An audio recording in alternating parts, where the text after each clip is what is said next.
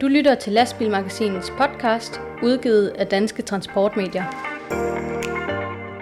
Danske lastbiler i det krigshavede Ukraine er blevet en tilbagevendende begivenhed i disse tider, og vi taler med chaufføren på en af dem, som forleden var ganske langt inde i landet.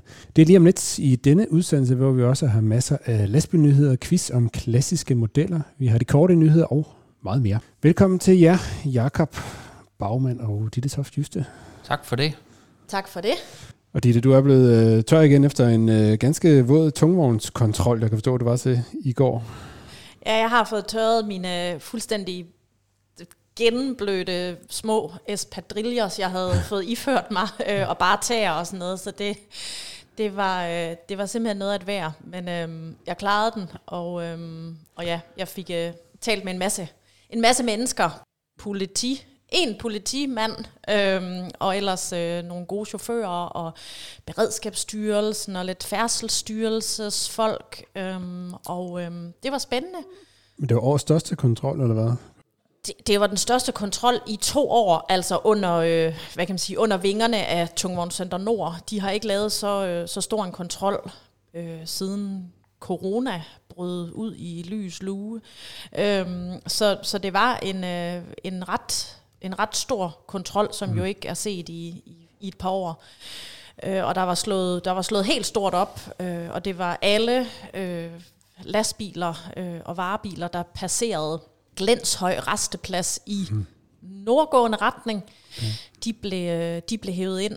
Og så var der, øh, der var også personbilskontrol, men det var jo så ikke alle personbiler øh, selvfølgelig, der blev hævet ind. Men øh, der var lastbiler og chauffører og politibiler og politibetjente ja. over det hele. Og, øhm, Overvejede der så nogle fede fangster, der gik i fælden? Der?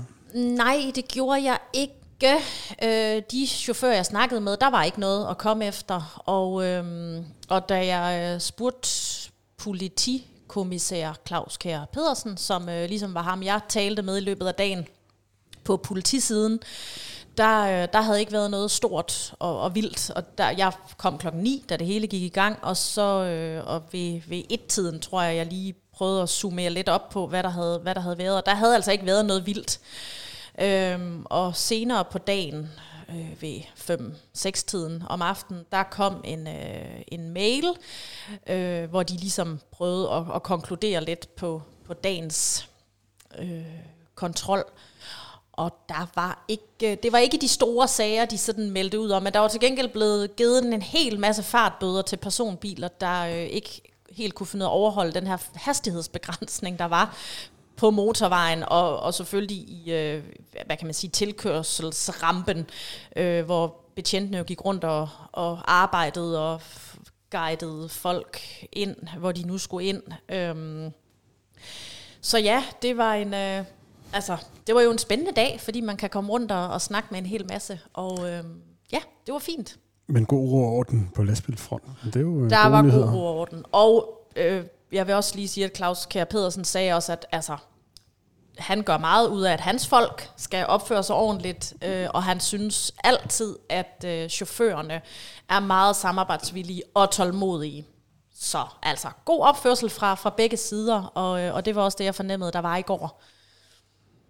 Men dig, Jacob, du har ikke oplevet noget lige så action-packed?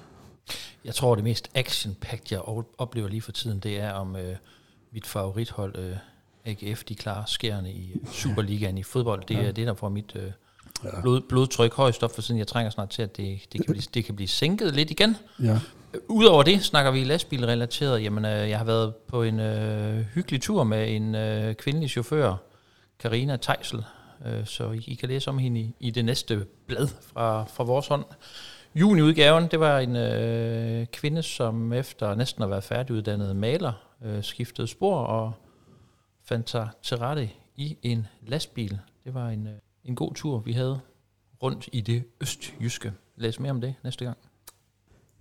Jamen, øh, det lyder Godt alt sammen, øh, og først og fremmest et stort velkommen til dig, der har valgt at lytte til denne udgave af Lastbilmagasinets podcast, hvor vi jo også kan byde velkommen til en øh, ny samarbejdspartner her på programmet. Allison Transmission øh, er en ny sponsor på den udgave af vores podcast, så det er vi jo glade for, uanset om du kender Allison eller ej, så har du sandsynligvis haft et af deres produkter i hånden. De leverer nemlig blandt andet gearkasser til tunge køretøjer i øh, forskellige modeller. Så øh, denne udgave af Lastmagasinets podcast er altså præsenteret i samarbejde med Allison Transmission. Allison Transmission er verdens største producent af fuldautomatiske gearkasser til blandt andet lastbiler.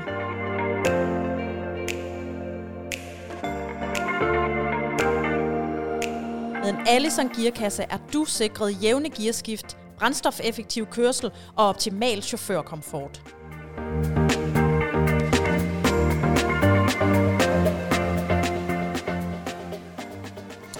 Vi har før her i podcasten haft fat i danske vognmænd og chauffører, som har taget turen til Ukraine for at hjælpe til i øh, nødens stund, i de øh, triste krigssituationer, der udspiller sig derovre. Nogle af dem, der øh, stadig holder fanen højt, det er foreningen Dines Mindes Venner, som øh, endnu en gang har fyldt en lastbil med nødhjælp. Det, det gør de øh, ganske jævnligt, og denne gang så øh, har de altså taget turen helt ind i det krigshavede land Ukraine. Bag rettet i den seneste nødhjælpstransport til øh, Ukraine, der sad Leif Korsgaard Andersen, formand for foreningen Dines Mindes Venner. Velkommen til dig, Leif. Tak. tak. Og Leif, det, øh, det var langt fra første gang, at du har været i Ukraine. Du har kørt derned fem gange før, men, øh, men det var første gang, at du har kørt til Ukraine i krigstid. Øh, kan du fortælle lidt om, om den tur, som du lige har været på til, til Ukraine? Ja, det, øh, det er fordi, vi er blevet opfordret til at, at, at støtte Ukraine. Det har vi jo der kommet mange opfordringer. Og det her, det er så den, det, det er så den tredje tur, som vi har, vi har kørt siden krigen startede den 24. februar. Den chauffør, som har kørt før, han øh, opfordret til at til det, det er også nogle af de andre, der kan klare. Så, så jeg meldte mig så, og så blev det sådan, at min søn Ole også kunne tage med. Så, så jeg meldte mig til at være chauffør på den her tur. Også fordi jeg synes, at jeg som formand, der er nødt til at sige, at det tør jeg altså godt begive mig ud på. Så det var, det var egentlig årsagen, og også at det, vi, vi vil gerne hjælpe, hvor vi kan. Og når så ikke turen den skulle gå længere end ind til Tjernobyl, som ligger 230 km ind i Ukraine, så synes vi nok, det var forsvarligt, når at uroen mest øh, er længere øst på, altså krigsuroen. Og, øh, og live I kørte afsted i en øh, uh, MAN TGA fra 2006. Det er, uh, det er foreningens egen bil, en forhåndværende kølebil, har du fortalt mig. Hvad havde, hvad havde I med i bilen? Jamen, øh, det var fortrinsvis for at, at, at hjælpe folk, der, der var kommet til skade. Øh, så derfor har vi 10 hospitalsenge med, og, og kørestol og, og forskellige hjælpemidler til, til folk, der til hospitalet primært. Også tøj til hospitalet. Øh, tøj, det, det er noget, vi henter på regionsvaskeriet i, i Aalborg, som er beregnet for hospitalet. De vasker for, for landets hospital, eller øh, det, hvad skal jeg sige, øh, hospitaler her i området. Ja. Så, så vi har masser af tøj med. Og plus, vi har en tons konserves også. Ja. Så, ja.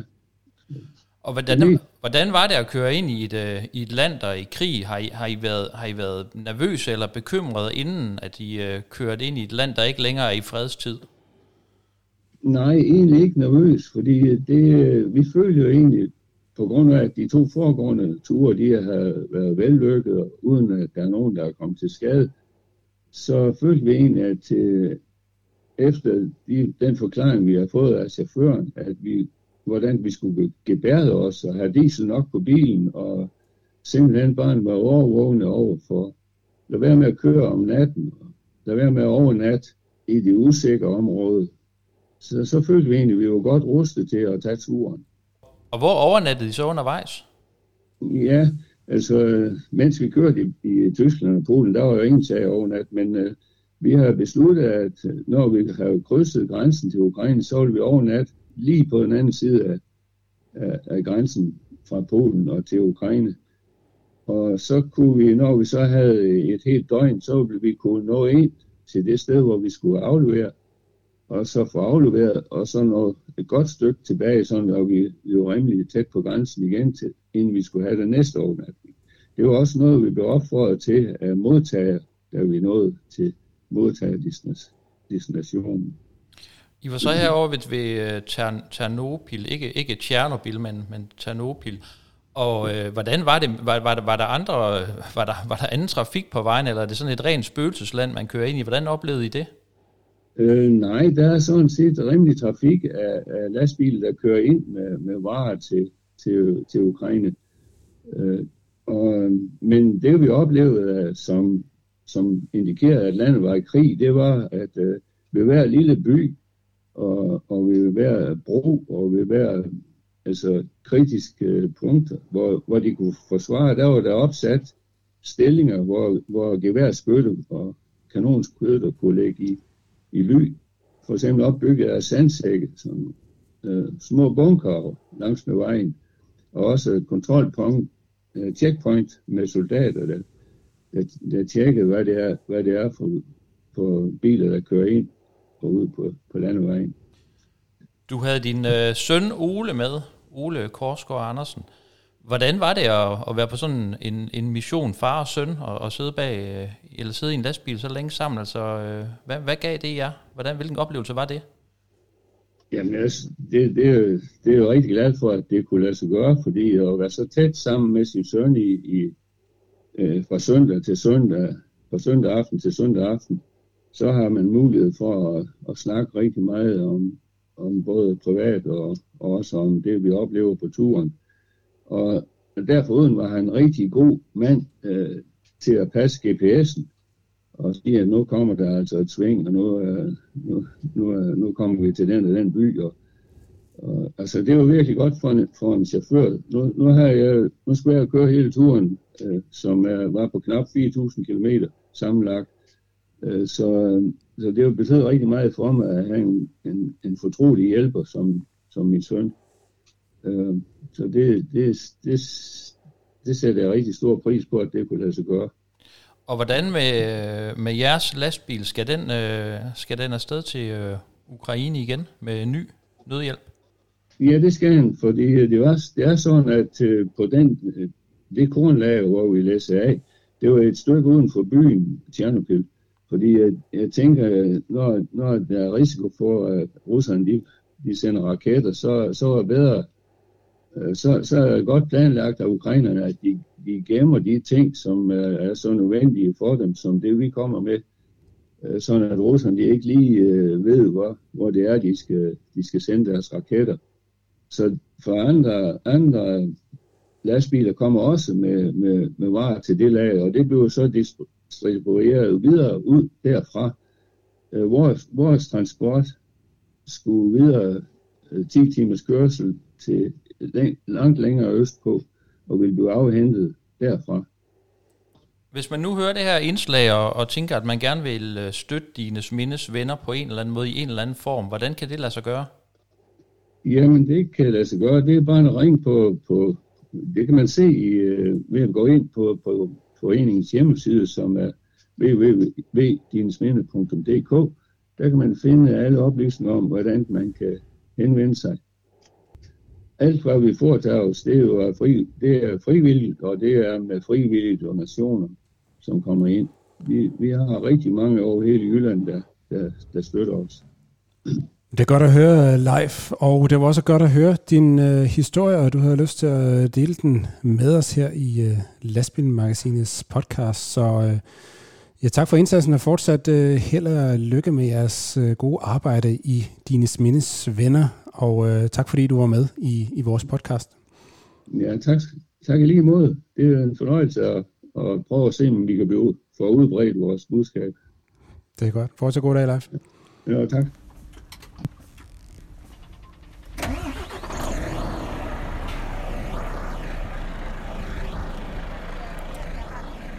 Så er det blevet kvistet. Kan I huske den der, hvornår var det nu, det var, som engang var i fjernsynet? Ja, Selvfølgelig kan vi det. Selvfølgelig. kan du også huske, hvem der, hvem der var vært på ja, det? var ham, der Gorm. Ja, Ej, det var meget gamle. og Hans, Hans Bischoff. Og ham okay. kan jeg huske, Hans Bischoff. Jeg kan ikke huske ham den anden. Okay, ja. Nå, men øh, så skulle man gætte nogle årstal, hvor man fik nogle ledetråde. Og det her, øh, det bliver jo så øh, lastbiludgaven af, hvornår var det nu, det var. Der er tre spørgsmål, eller tre, øh, hvad skal man sige, opgaver, som I skal gætte på. Så ser vi, hvem der kommer rigtigt, og hvem der så øh, vinder retten til at være quizmaster i næste uge. Vi skal selvfølgelig kigge lidt på nogle klassiske lastbilmodeller. Scania, de lancerede her øh, sidste år, slutningen sidste år, den nye superdrivline bestående af, altså de kalder den superdrivline, der består af en ny motor og noget ny gearkasse og bagaksel. Det er jo især motoren, der er, der er ny. Og det her supernavn, som I sikkert har set på fronten af mange øh, lastbiler, øh, det daterer sig jo tilbage til sådan en klassisk Scania modelserie, sådan en øh, Scania Vabis L75, det var, den satte nye standarder med introduktionen af, af Superserien. Det var en øh, 6-cylinder rækkemotor på 10,3 liter og 205 hestekræfter. Og øh, selvom den motorgeneration, den selvfølgelig blev overhældet mange gange siden, så har det her supernavn altså overlevet og bliver stadig dyrket hos mange chauffører og vognmænd, og nu, øh, nu kommer den altså som en, igen som en, en ny officiel superserie fra Scania. Men hvornår var den her klassiske øh, superserie fra? Hvornår blev den lanceret første gang? Vi skal en del år tilbage, kan jeg afsløre. I kan, jeg ved ikke, om I vil sige et årstal hver. En vil skrive ned, og den anden vil... Altså, jeg har allerede taget en masse noter, og nu Ja. prøver jeg at sidde, sidde og se, om jeg kan sjuse mig frem Mm. til det rette årstal. Ah, men Rasmus, du, du stiller os virkelig på en svær opgave her. Ja, jeg gætter på 1979. Jeg tror, vi skal længere tilbage. Det vil jeg bare lige sige. 205 heste, siger du, at den kom med den gang. Mm. Det er jo ikke meget. Jeg siger 1964. Uh, det er skarpt, det er det. 1961 Ja! kom Scania Vabis L75 med den her øh, super lastbilserie. Ja, så står det 1-0 til øh, Ditte. Vi øh, går straks videre til en anden klassisk lastbilmodel. Renault Magnum. Når jeg siger det, hvad tænker I så? Og så tænker jeg, den aller, aller, aller første lastbil, jeg var ude at køre med, en chauffør, Futte blev han kaldt. Det var den allerførste lastbil, jeg sad i. Det var den allerførste chauffør, jeg var ude at køre med. Det var på Aarhus Havn, og det var den fedeste dag nogensinde. Og jeg var lige startet som journalist på Lastbilmagasinet, okay. og det var så fint, og det var så hyggeligt. Og det var en Renault Magnum, og det stod med store fede typer lige på fronten. Og jeg ser den stadig i den lastbil, mm. og jeg sidder og vinker og alt muligt, og ja. klapper og bliver så glad, når jeg møder den ude på vejen. En perfekt. Så lagde der vel også mærke til det flade gulv, som den jo var kendt for i, øh, Klart.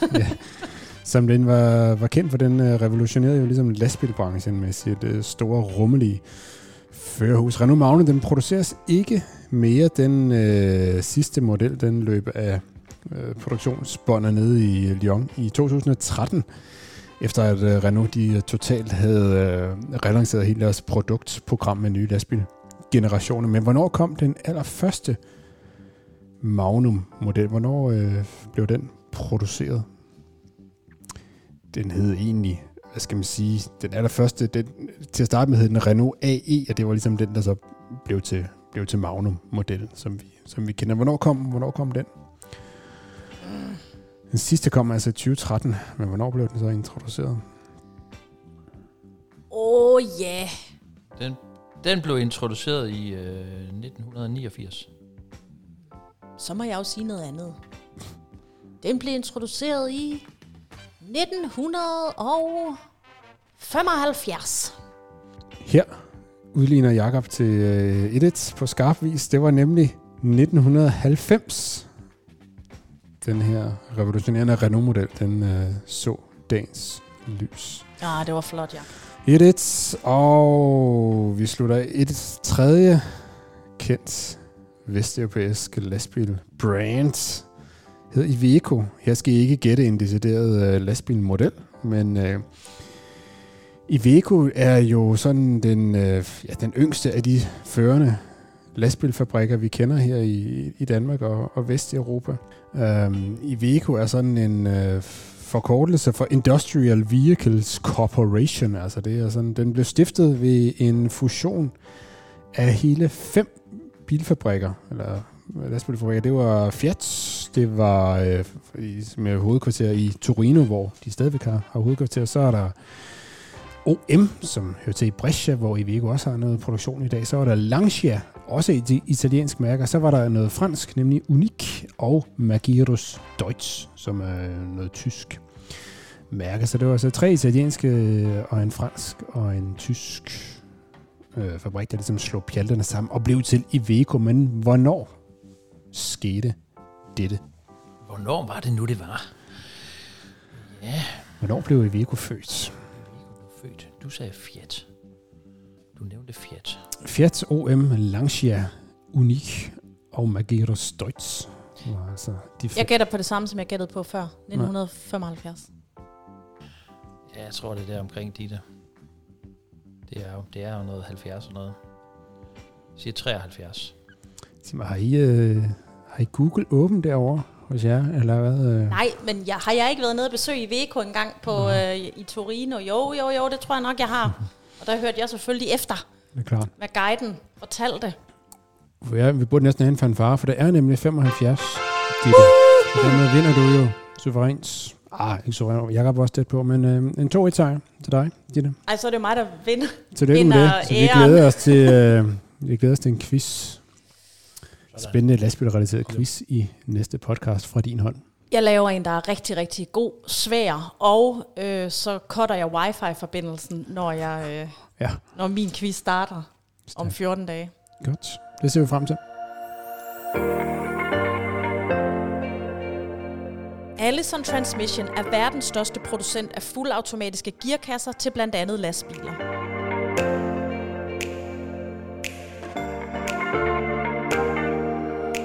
Med en Allison gearkasse er du sikret jævne gearskift, brændstofeffektiv kørsel og optimal chaufførkomfort.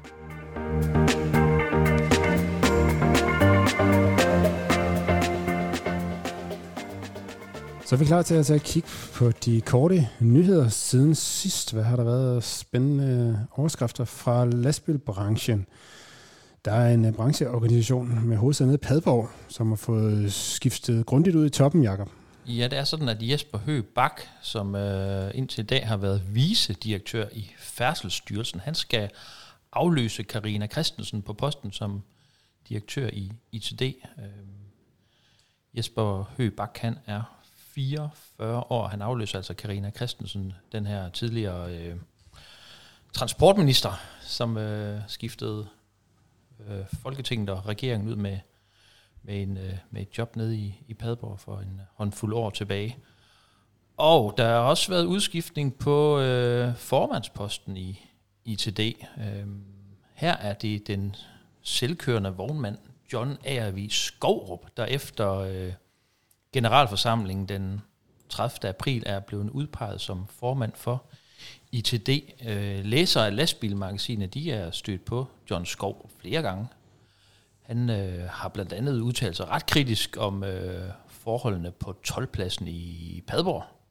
Øh, John A.R.V. Skorup, han øh, har en mindre vognmandsforretning i Midtjyske Bække med fire biler, og han har specialiseret sig i eksportkørsel med daggamle kyllinger.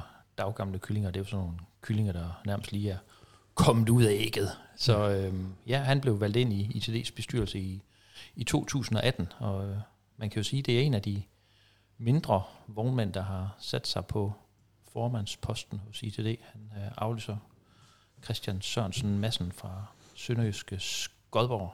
Øh, næstformand i, øh, i ITD, det er fortsat en kending. Det er Nils Jul Nielsen fra Boxlink inde ved øh, Aarhus Havn. Men øh, spændende at se, hvad det gør ved brancheorganisationen, at det er en, øh, en, en mindre selvkørende vognmand, der, øh, der er på formandsposten der nu?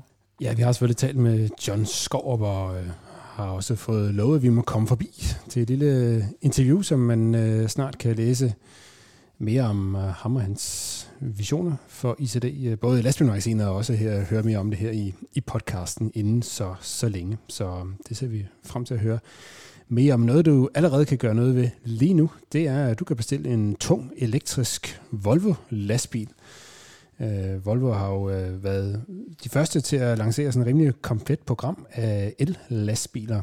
øh, og nu er de tunge FH, FM og FMX Electric, de er nu ikke kun lanceret, men øh, Volvo har også officielt åbnet ordresystemet, så øh, nu, nu, nu kan man altså skynde sig ned og allerede få gang i øh, bestillingen af de her tunge elektriske lastbilserier. Og der er også mere nyt om el-Volvo. De har nemlig, Volvo Trucks har nemlig indgået sådan et samarbejde med den danske opbygger Pukar Municipal, som er øh, sådan en international koncern med hovedkontor i Schweiz.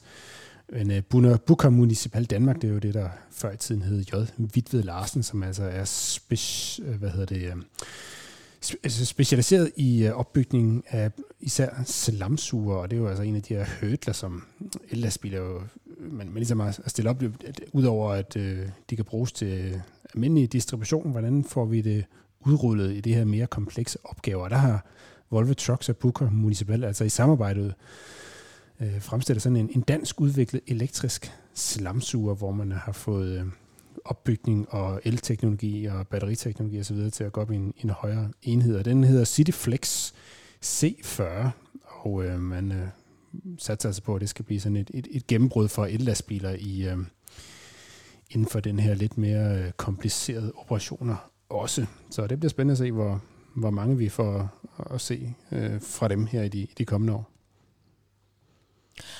Og så skal vi til en øh, ting, som jeg har glædet mig rigtig meget til at skulle nævne her i vores podcast. Det er, at Patrick Kirke Bæk Larsen, som er i øh, lære som lastvognsmekaniker hos Scania i Ishøj, han rendte simpelthen med førstepladsen ved DM i Skills 2022 for lastvognsmekanikere. Den dygtige unge mand på blot 21 år, han øh, var igennem de her tre intense konkurrencedage i Høng, hvor DM i Skills løb af stablen i år. Og, øhm, og jeg har snakket med Patrick både forud for øh, DM i Skills og efter konkurrencen var, øh, var færdig. Og han, øh, han troede jo simpelthen slet ikke sine egne øjne eller ører, da, da både hans navn blev råbt op, øh, og da hans navn stod på, på den her kæmpe store skærm bag scenen ved DM i Skills. Men øh, han han har altså vundet DM i Skills for lastvognsmekanikere, og han var så selvfølgelig glad, da jeg talte med ham. Og øhm, det skal lige siges, øh, han var til den her konkurrence øh, torsdag, fredag og lørdag i de tre dage. Det fandt sted, og så ugen efter skulle han lige til svendeprøve, og der scorede han altså lige et 12-tal. Så øh, jeg glæder mig til at møde ham øh, om et par uger, hvor jeg skal øh, op og overvære en, øh, en mekanikerkonkurrence, som er for Scanias mekanikere, og der har jeg altså aftalt med Patrick, jeg skal over og sige goddag til ham. Så øh, det ser jeg frem til, og kæmpe stort tillykke til dig, Patrick. Hvordan er det med de der lastvognsmekanikere? Er der stadigvæk en stor mangel på dem derude? Eller? Ved vi noget om det? Det, det tror jeg, der er. Øhm, jeg kunne i hvert fald se, at øh, Scania havde lavet sådan et fint link. De havde selvfølgelig ønsket tillykke til, til Patrick øh, inde på deres, øh, på, både på LinkedIn og Facebook, og så havde de lige sat sådan en enkelt lille linje ned øh, i opslagene til sidst, hvor der stod, at har du lyst til at, øh, at prøve kræfter med lastvognsmekanikerfaget og komme i lære, så øh, følg det her link og, øhm, og se, hvordan du kan, øh, kan komme i lære hos os. Så øh, jo, jeg tror... Øh, jeg tror, derude, der, øh, der vil de gerne have nogle, øh, nogle mennesker, øh, nogle unge mennesker ind, og, øh, og ja, jeg tror, der mangler. Noget, der også mangler, men øh, som der nu, nu bliver mere plads til, det er øh, særtransporter, altså parkeringsområder til særtransporter. Men det er sådan, at Kildebjerg Syd, den her resteplads tæt på Odense, der er man ved at etablere nogle parkeringspladser til særtransporter. Det er sådan, at det her område til transporterne, de bliver, det bliver cirka 200 meter langt, og det giver plads til øh, op til fem særtransporter. Øh, det er sådan, at det her projekt, det forventes afsluttet allerede i udgangen af juni måned, og der er nok mangt en særtransportchauffør, som er glad for et sted at kunne holde ind. Yes, så kan man altså smide sin, øh, sin særtransport på, på Fyn inden så længe. Øh, noget man snart også kan, det er at bestille en opdateret udgave af Renaults D-serie til øh, distributionskørsel. Renault de har blandt andet opdateret motoren og gearkassen og en ny øh, brændstofpakke osv., så, videre. så det er de her øh, den her D-serie og D-White, altså den får sådan i to udgaver en, ja, som navnet antyder, en almindelig D-serie til distributionskørsel og så en lidt bredere udgave. Og øh, så kan man altså ifølge Renault Trucks reducere brændstofforbruget med op til øh, 10 procent. En ny øh, 11 liters motor til, til de store distributionsbiler og så videre. Mange fine nye ting, og øh, samtidig har man også opdateret C-serien, det er den her NX lastbil, som også markedsføres i Danmark. Den fås i både en smal og en bred udgave. Den smalle udgave på øh, 2,3 meter er altså også nu udkommet i øh, ny generation. Øh, det var tilbage i, i slutningen af sidste år, at Renault de opdaterede deres øh, tunge udgave af deres tunge TCRK modelserie i de her nye Evolution pakker. Nu kommer de her altså mindre serier altså også i nye udgaver, så nu øh, står Renault Trucks altså rustet med et bredt nyt produktprogram. Så det var godt for dem.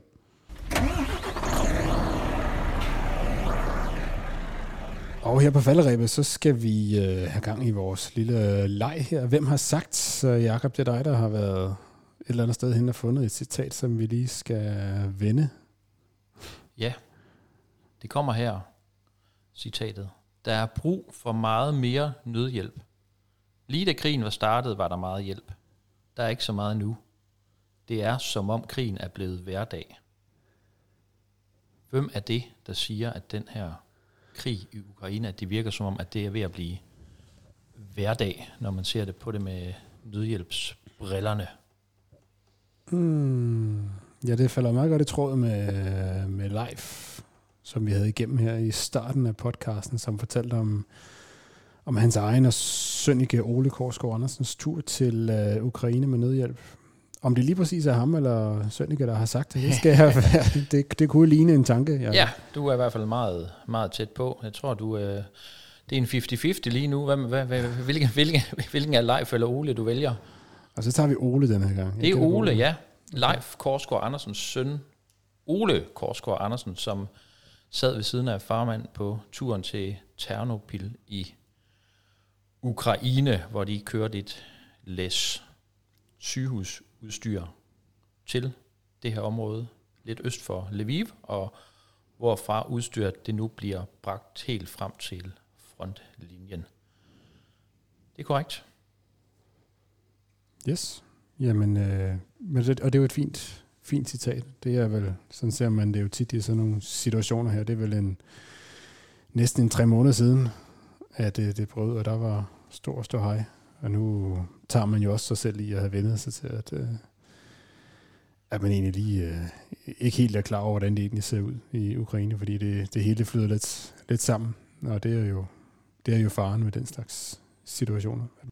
Og ingen ved, hvor lang den her krig den skal være. Altså, er det noget, der skal være slut til sommer, eller er det noget, der skal stå på i flere år? Der er jo ingen, ingen der kan sige noget om det. Der er jo så meget, der er i, er i opbrud lige nu rundt omkring. Vi har snart et, et, et forsvarsforbehold, vi skal, skal stemme om, og ja, den storpolitiske situation i Europa, den er, den er godt nok forandret. Så ja. Ja, den må vi løse en, øh, en anden gang, men øh, herfra igen bare den af til alle dem, der stadigvæk øh, kører nødhjælp og arrangerer nødhjælpstransporter. Det er over her iblandt stadigvæk en del danske chauffører og vognmænd, så øh, respekt til dem herfra. Jeg synes faktisk, øh, at det er i øjnefaldene, hvor, hvor mange der har, har, har gjort noget frivilligt i den her branche. Vi får så tit... Øh, at vide, at man også skal fortælle nogle positive historier af branchen. Jeg synes da virkelig, at øh, det område her med, med, med transporten, der, der er branchen der stukket af på den, på den gode måde, og vi har jo skrevet om noget af det, vi hører om, men jeg er da helt sikker på, at, at, at andre steder i landet, der, øh, der findes øh, folk, som øh, har været afsted med nødhjælp i, øh, i, i, fri, i en frivillig ånd.